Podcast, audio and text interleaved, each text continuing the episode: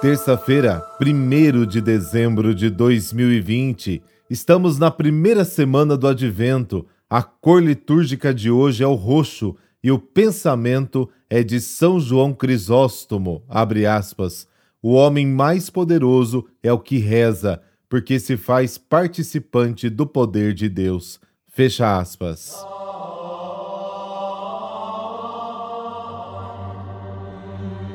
Em nome do Pai, do Filho e do Espírito Santo. Amém. Para te acolher, para preparar nossa terra, para crer em Ti, nosso grande Senhor. Não há nada de extraordinário a fazer. Basta ter um coração límpido e sem disfarce. Basta ter um olhar doce e sem malícia. Basta colocar nos lábios o sorriso e a alegria. Basta abrir as mãos para dar e repartir Basta ser atencioso e fiel à tua palavra. Basta amar sem medir a ternura. Basta ouvir o teu apelo e mudar de vida, Senhor. Pode vir, Senhor. A terra e seus habitantes por ti mudam as cores da vida. Amém. O texto de hoje revela a profundidade do coração de Jesus e o motivo da sua alegria.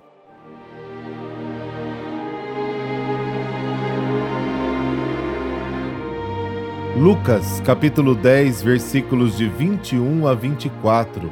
Naquele momento, Jesus exultou no Espírito Santo e disse: Eu te louvo, Pai, Senhor do céu e da terra, porque escondeste essas coisas aos sábios e inteligentes e as revelaste aos pequeninos. Sim, Pai, porque assim foi do teu agrado. Tudo me foi entregue pelo meu Pai. Ninguém conhece quem é o Filho a não ser o Pai, e ninguém conhece quem é o Pai a não ser o Filho e aquele a quem o Filho quiser revelar. Jesus voltou-se para os discípulos e disse-lhes em particular: Felizes os olhos que veem o que vós vedes. Pois eu vos digo que muitos profetas e reis quiseram ver o que estáis vendo e não puderam ver. Quiseram ouvir o que estás ouvindo e não puderam ouvir. Palavra da salvação, glória a vós, Senhor.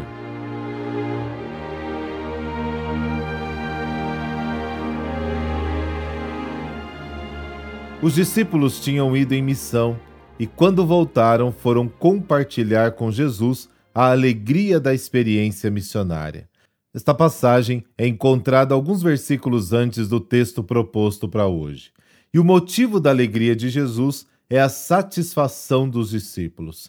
Ao ouvir a experiência deles, relatada com tanta felicidade, Jesus também sente uma alegria profunda. Interessante notar que o motivo é o bem-estar das pessoas. Esta alegria não é superficial ou mesmo egoísta, ela vem do Espírito Santo e por isso tem raízes profundas. Jesus os chama de pequeninos. Quem são esses pequeninos? São os 72 discípulos que retornam da missão. E lá tinha pais, mães, crianças, jovens, casados, solteiros, idosos. Eles não são doutores, são pessoas simples e muitos até sem estudo, mas que compreenderam como ninguém as coisas de Deus.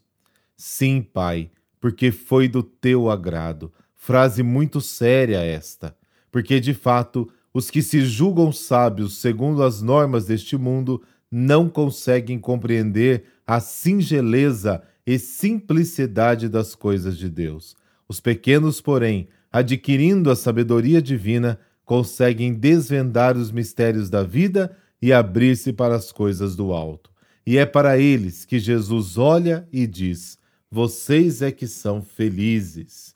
E qual a razão desta felicidade? É porque estão vendo o que os profetas sonharam em ver e não viram.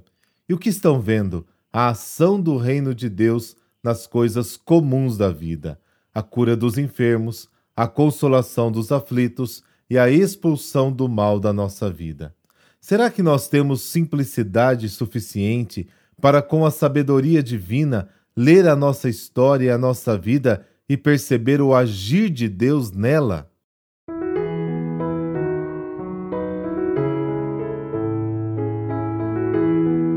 Hoje a igreja celebra Santo Eloy ou Elígio. Eloy nasceu na França no ano de 588, filho de modestos camponeses. Recebeu como herança uma esmerada educação cristã e a possibilidade de se formar como ourives, profissão que desempenhou com muita habilidade. Seu gênio era calmo e vivia praticamente como monge. Fugia das diversões e o dinheiro que ganhava usava para ajudar os pobres e abandonados. Sua fama chegou aos ouvidos do rei Clotário em Paris, que o convidou a fazer um trono de ouro. Com o metal deixado pelo rei, Eloy fez dois tronos, aproveitando muito bem o material. Confiando na honestidade de Eloy, o rei o contratou para cuidar do tesouro real. Nesta época, Eloy realizou outras obras de artes religiosas, como o túmulo de São Martinho de Tours e o mausoléu de São Donísio. Todo o dinheiro arrecadado era usado para revitalizar mosteiros e obras de misericórdia. Em 639, ingressou para a vida religiosa e dois anos depois era consagrado bispo de Noyon, na região de Flandres.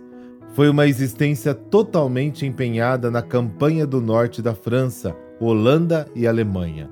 Morreu no dia 1 de dezembro de 660 na Holanda, durante uma missão evangelizadora. Santo Eloy é padroeiro dos joalheiros e ourives. Por intercessão de Santo Eloy, dessa bênção de Deus Todo-Poderoso, Pai, Filho, Espírito Santo. Amém.